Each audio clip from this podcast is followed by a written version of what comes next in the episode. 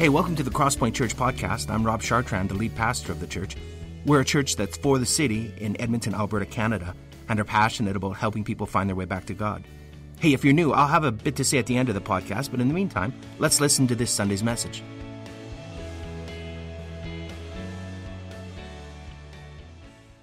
Well, hey, good morning, everyone. Welcome to those of you who are here for the first time. So glad you're with us. And of course, welcome to everyone else. And, and welcome to those of you who are joining us online. We're back in our series in the book of Romans. And if you have a Bible with you, I encourage you to go to Romans chapter 11. Maybe you have a paper or digital copy. Uh, I think we do have some copies of, of Bibles at the back as well if you want to grab one of those. But we're going to be hanging out in Romans chapter 11 today, which is uh, quite a task. Uh, I've been complaining to the staff for the past probably two months that, oh, I got to preach Romans 11. I got to preach Romans 11 because it's like one of the most challenging, head spinning passages in Scripture. Um, but we're not going to go through the entire chapter today. We are actually going to spend some time landing on verses 16 to 25. And I'm going to read that today. I'm going to encourage you to follow along as I do that. Uh, then I'm going to pray.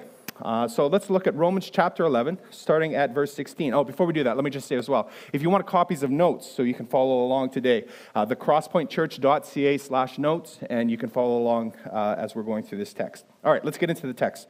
Romans chapter 11, verse 16. Here's what it says. The Apostle Paul's writing to the church in Rome. He says, If the dough offered as first, first fruits is holy, so is the whole lump. And if the root is holy, so are the branches. But if some of the branches were broken off, and you, although a wild olive shoot, were grafted in among the others, and now share in the nourishing root of the olive tree, don't be arrogant toward the branches. If you are, remember, it's not you who support the root, but the root that supports you.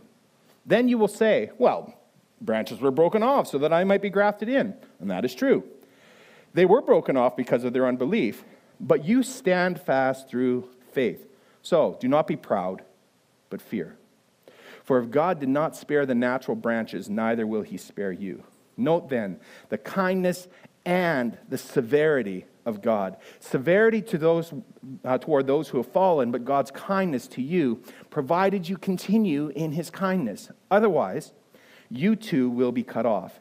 And even they, if they do not continue in their unbelief, will be grafted in, for God has the power to graft them in again. For if you were cut from what is by nature a wild olive tree and grafted contrary to nature into a cultivated olive tree, how much more will these, the natural branches, be grafted back into their own olive tree?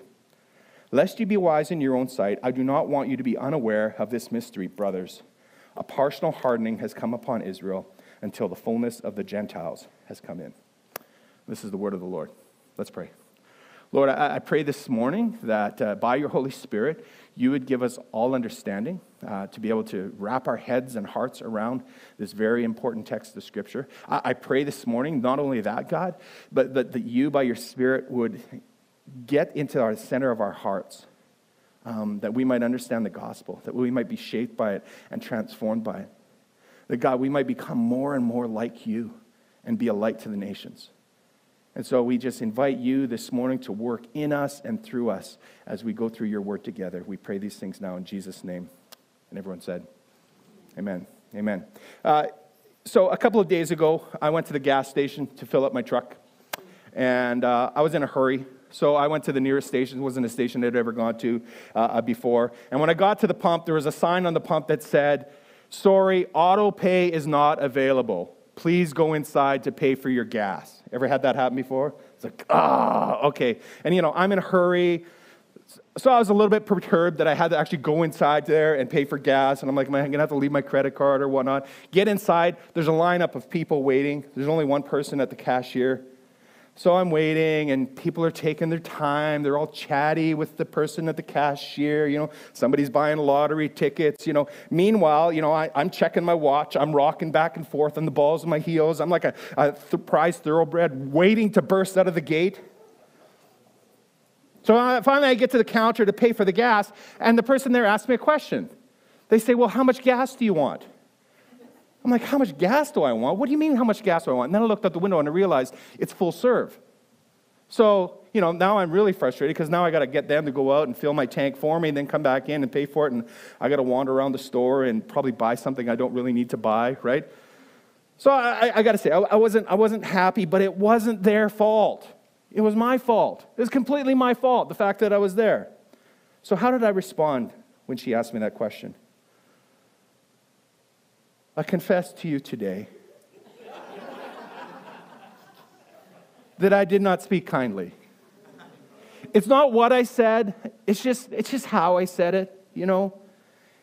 And, you know, afterwards, as I drove away, I was like, what's going on? What was that all about, you know? But I can imagine that while I said it, my inside voice was probably thinking something like this Don't they understand that I'm in a hurry? Right?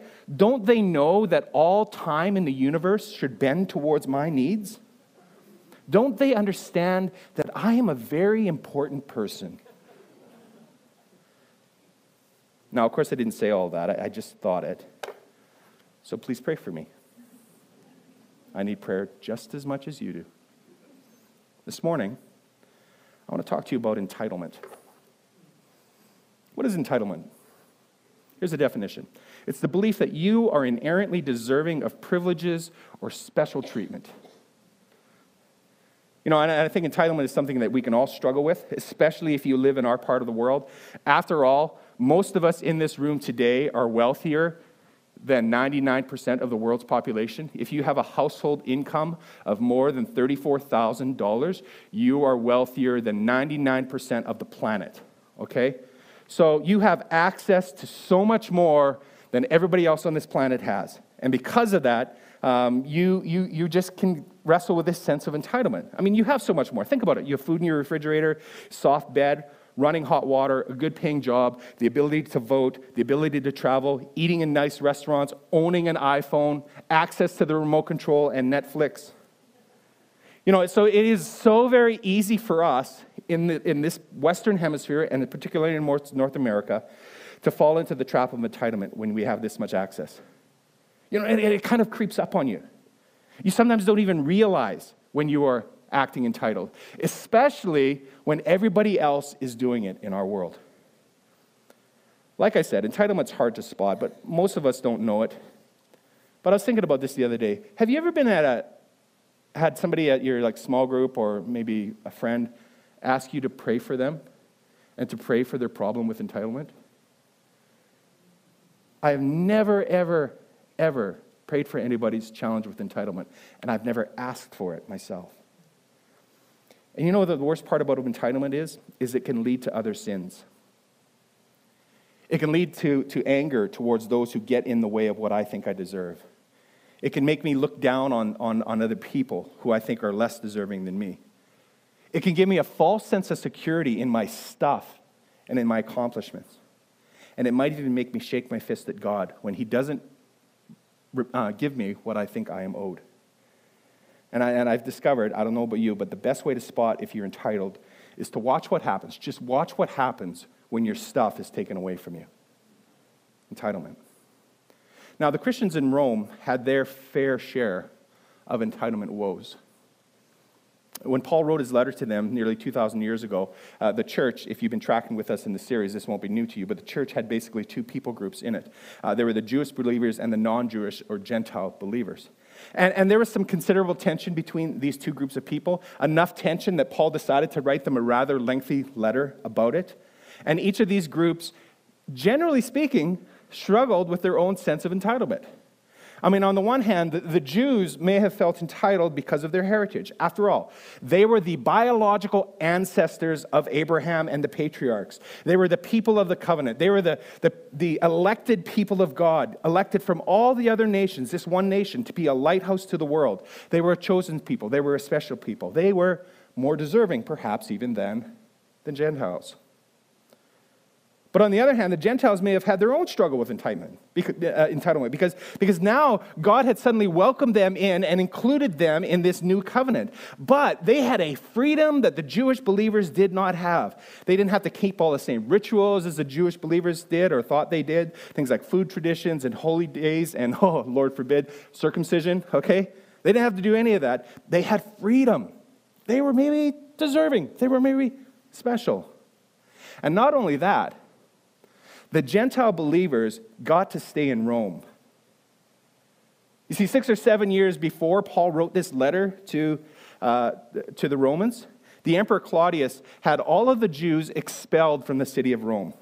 They, they were forced to pack up everything and just move to other different parts of the empire. But Claudius, I mean, he, he mistakenly thought uh, that uh, Jews were associated with the Christian faith. He didn't know a lot about the Christian faith, but in the, in the empire at that time, there's this growing animosity towards Christians, right? And that kind of found its way all the way to the emperor, Claudius himself.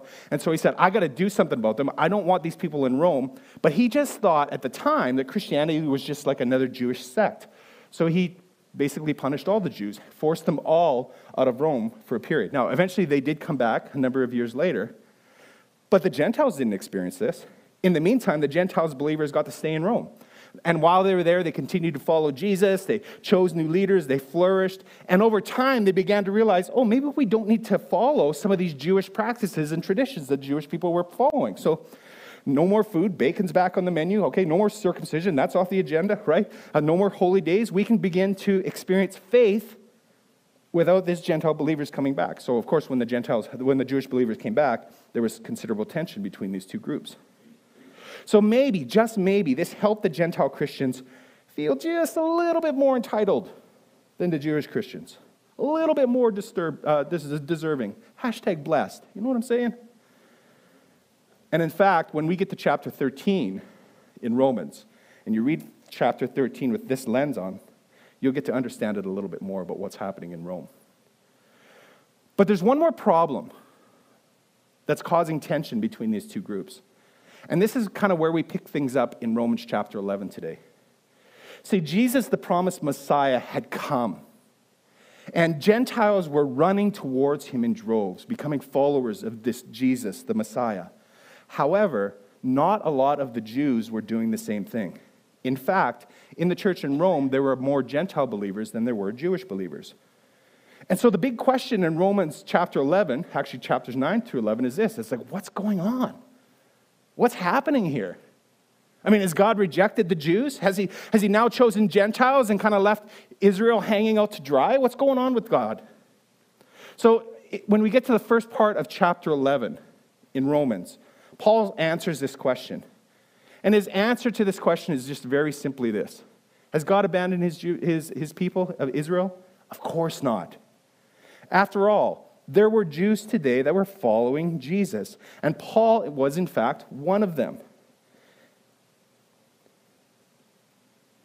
God had saved, Paul says, a remnant or a portion of his people.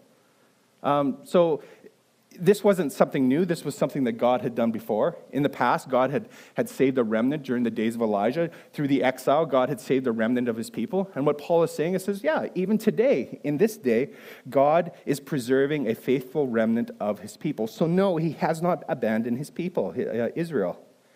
Now, Paul's really clear about this. He says, now, it doesn't mean that this remnant who's still here are any more deserving.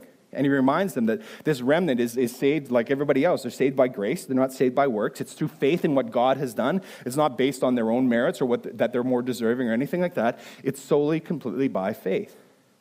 But then you read a little bit further on in Romans chapter 11, and Paul goes on to say something really extraordinary. And, and this is actually the big idea of Romans 11. If you, if you want to know what's Romans 11 really all about, here's the big idea. He explains how Israel's rejection of Jesus, the Messiah, will eventually come about and work back in Israel's favor. So he, says a couple of things. First of all, he says this He says, Israel's rejection brought about the salvation to the Gentiles. In other words, because they chose to reject Jesus at first, it has opened the door for Gentile believers to receive the gospel.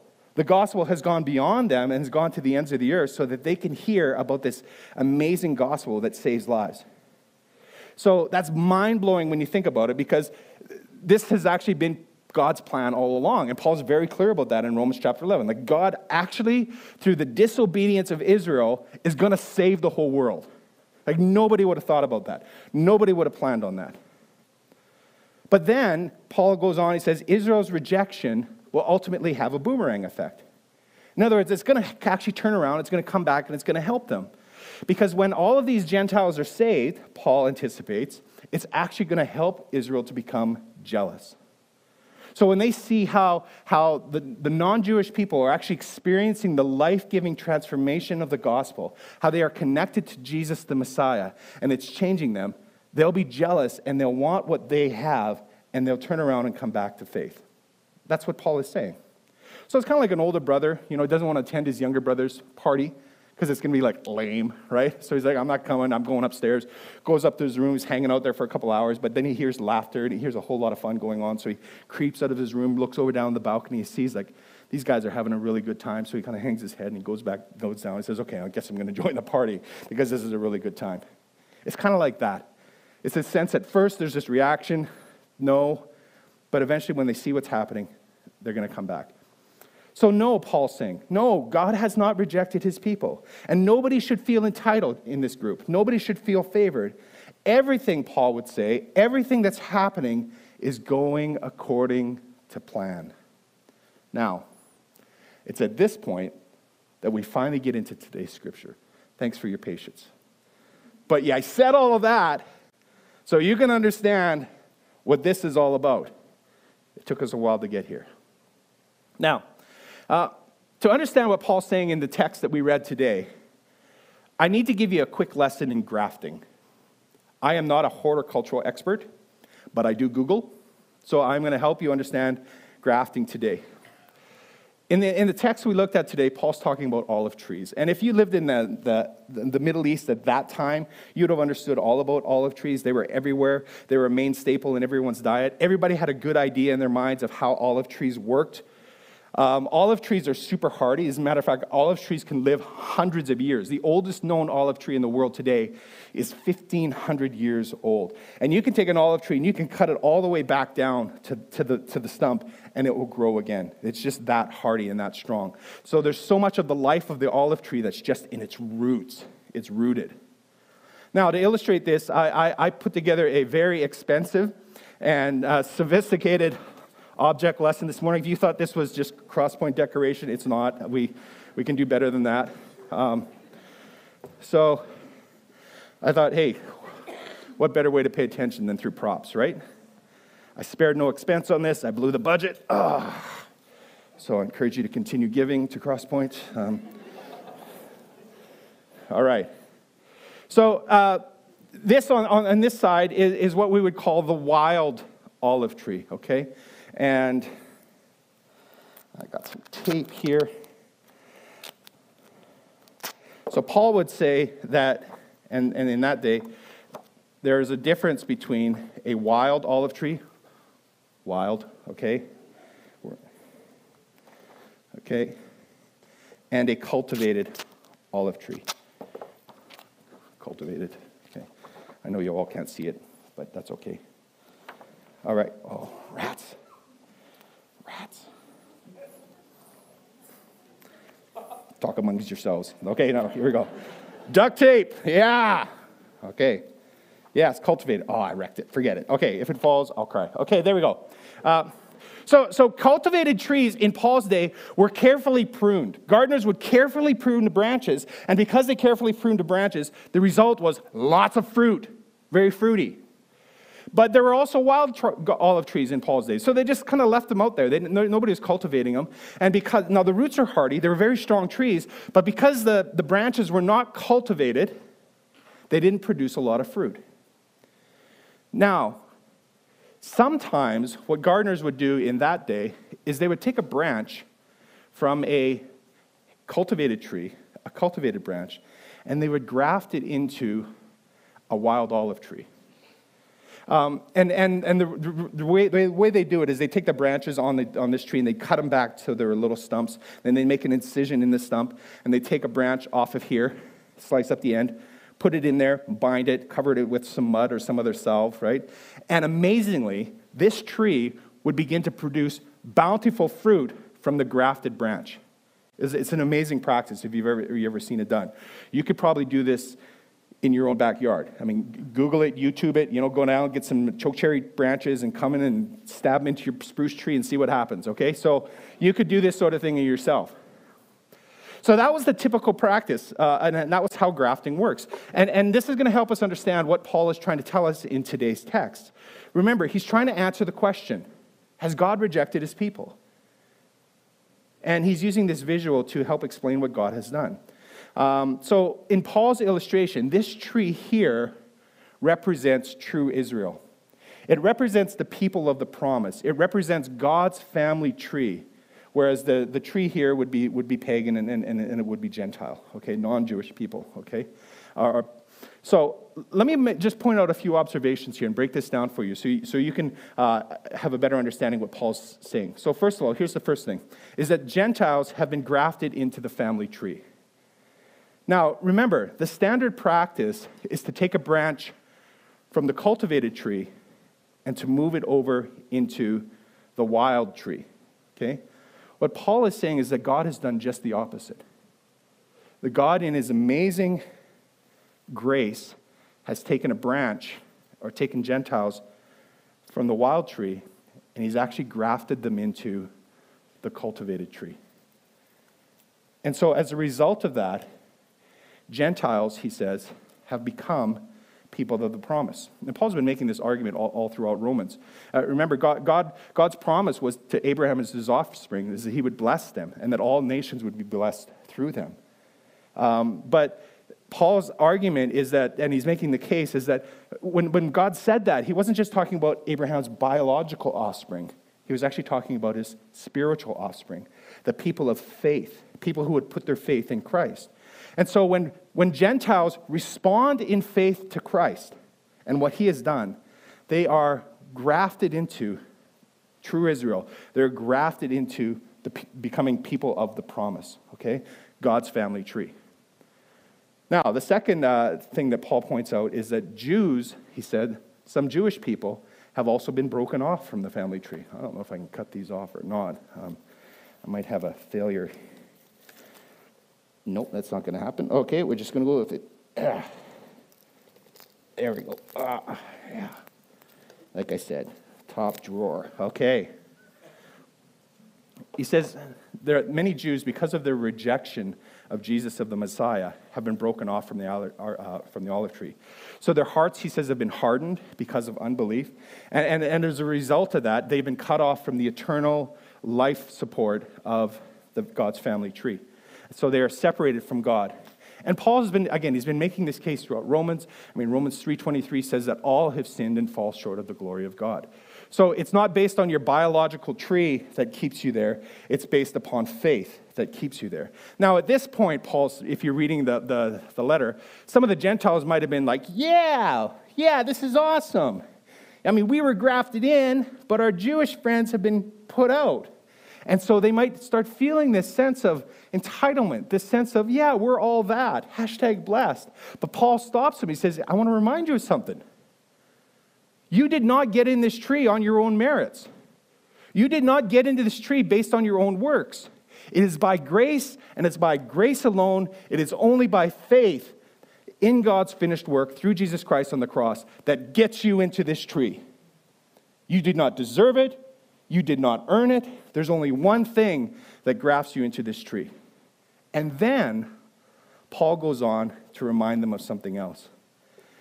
Gentiles, he says, can still be broken off from this tree through unbelief.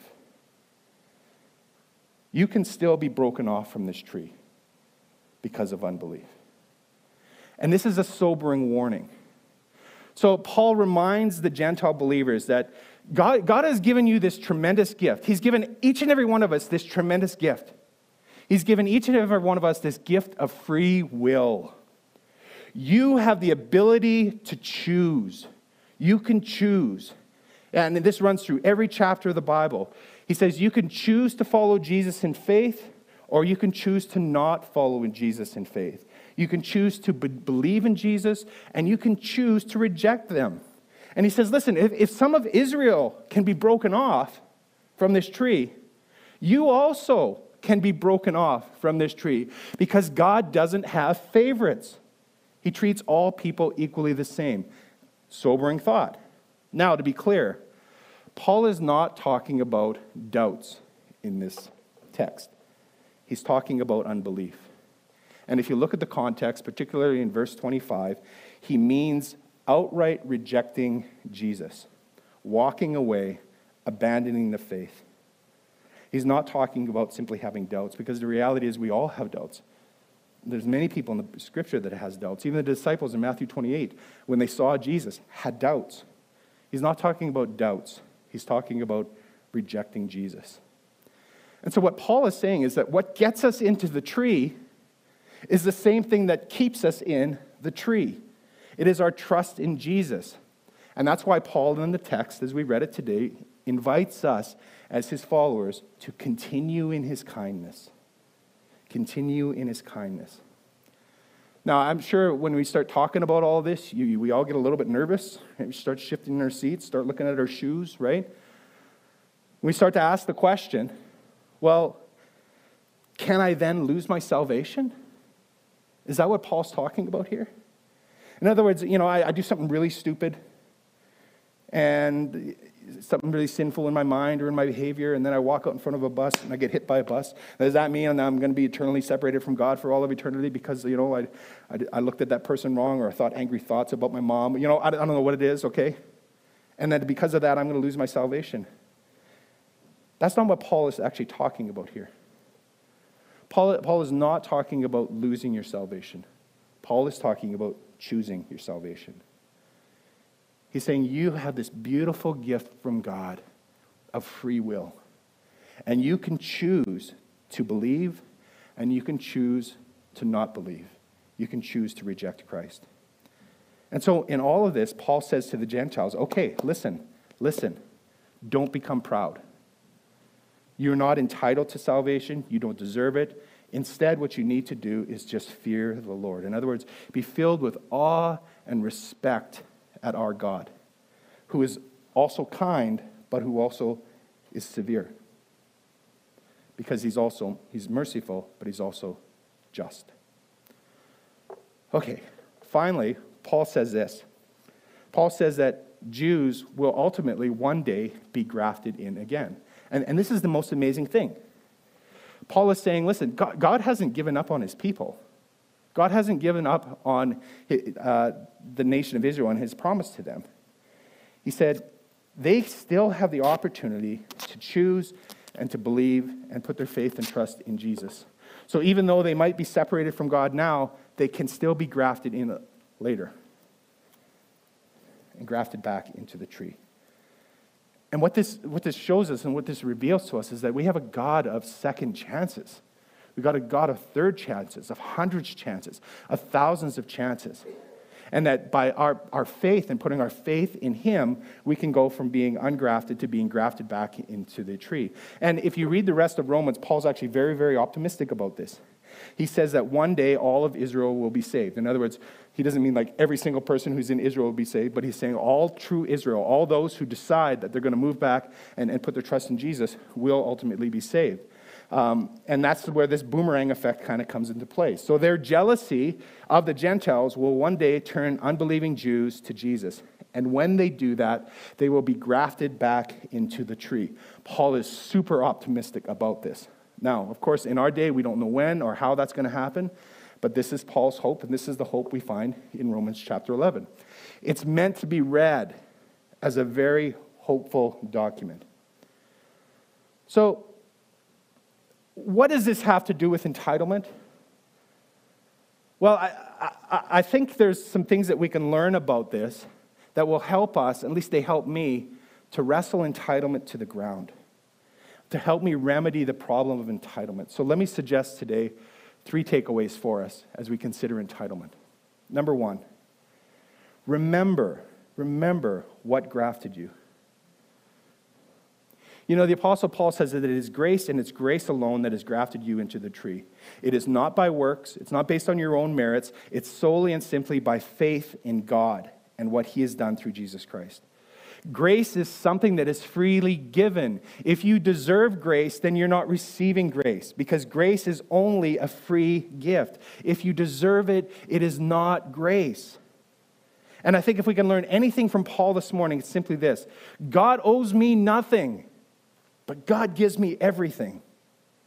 We don't deserve anything. And the only thing we deserve at the end of the day, truly, is to be discarded like a broken branch. The only thing we bring to the foot of the cross is our sin that put Jesus there. So, the means and the way to overcome entitlement is to remind ourselves of the gospel every single day. Friends, we, we need to speak this to each other, into each other's lives. We need to live in this truth every single day. We need to remind ourselves of this truth every single day. God owes me nothing, but God gives me everything. Grace, so free. Remember what grafted you into the family tree. But second, remember you're not the only branch on this tree. See, everybody else, I don't know if you realize it, but everybody else on this tree comes onto the tree in exactly the same way. It is by grace and it's through faith and it's not by works. So, what this means is, is that nobody actually deserves to be on this tree more than anybody else. And this is the, the, the, the, challenge that Paul has been trying to get across to this great Jewish and Gentile divide all throughout Scripture. He talks about it in, in Galatians chapter 3, verse 28. Here's what he says He says, There is neither Jew nor Greek, there is neither slave nor free. There is no male and female, for you are all one in Christ Jesus. So he's saying, listen, there's no person, there is no people group that is more deserving of grace. So it doesn't matter how much money you have in your bank account, it doesn't matter how many degrees you have on your wall. It doesn't matter if you just entered into puberty or you've just entered into retirement. You can be vertically challenged you can be horizontally advantaged. You can have a double X or an XY chromosome. You can be vaccinated or non vaccinated. There are no second class citizens in God's family tree.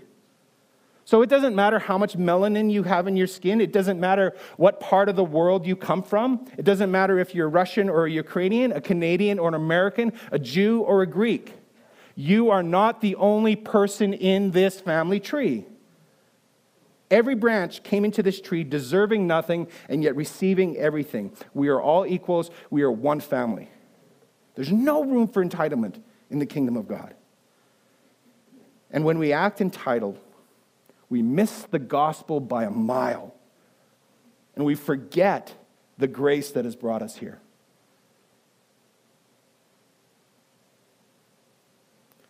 Finally, I would say that we need to remember to worship. See, the, the bigger your sense of entitlement, the smaller your sense of gratitude. The greater your gratitude, the less your entitlement. You know, Karen and I, we love to hike in the mountains. Sometimes we, we, we take these long and difficult and steep trails, uh, these inclines to get to some sort of an epic view when we're out hiking. Um, and when we arrive, we're like sweaty and we're exhausted and we're cut up by branches. And, but it's all worth it because just when we just get around that last bend and we arrive at the top and we look down and we see the world, we see it in a way that we could never see it from the bottom of the hill. It's breathtaking. And sometimes we're just filled with awe at just how amazing God's creation is. You know, at the end of Romans chapter 11, the Apostle Paul is actually doing just that. He's looking back, he's stepping back, and he's looking at the immense majesty of the gospel. He's, he's kind of just pondering the big picture of all that God has done, how God has somehow used these strange events to shape the course of human history so that all people can be saved. And I can imagine him in that moment just kind of setting down his quill and his parchment and pushing his chair back. And his mind's exploding in awe of all that God has done. Gratitude is coursing through his veins. And all he can do in that moment is just to stand up and to worship. And then he sits back down and he pens the final few verses of Romans chapter 11 an expression of praise, a beautiful doxology that is just bears repeating again and again. So I'd like to read that doxology for us this morning. And after that, I want to invite us to dispel entitlement through praise. We're going to sing a final song together. Here's what Paul writes, thinking about everything he's written in Romans 11. He says, Oh, the depth of the riches and wisdom and knowledge of God. How unsearchable are his judgments and how inscrutable his ways. For who has known the mind of the Lord and, and who has been his counselor? Or who has given him a gift? they might have to be repaid. For from him and through him and to him are all things, and to him be the glory forever and ever. Amen. Let's pray, and I'll invite the band. Lord, would you teach us to worship? And but God, you press our hearts deeper into the gospel every single day? And God, would you forgive us for our false sense of entitlement? We are not worthy, but you are. We are not deserving, but you are. And all that we have is because of you and you alone. And so we turn our hearts to you in worship today. And we believe together. In Jesus' name, amen. Well, thanks for listening to our podcast. We hope it's helped you in your spiritual journey and it's helped you draw closer to God. Let me tell you a little bit about us. Crosspoint gathers as one church on Sundays in Northeast Edmonton, and you can find out our location and more about us by visiting our website, thecrosspointchurch.ca. We also meet throughout the week throughout Edmonton in what we call home groups. These are smaller communities of learning, laughter, community, uh, transformation. We, we think that the journey of faith was never intended to be an independent exercise. It's, it's something that we do together. So please visit our website and find out how you can get connected to a home group near you. If you listen to our podcast regularly, why not make it shareable? You could like us on iTunes or share our podcast with other people. But more importantly, we hope you will get connected with other people and talk about what you've learned. Again, hey, thanks for listening. We pray you'll experience Christ's love in a very real and profound way this week.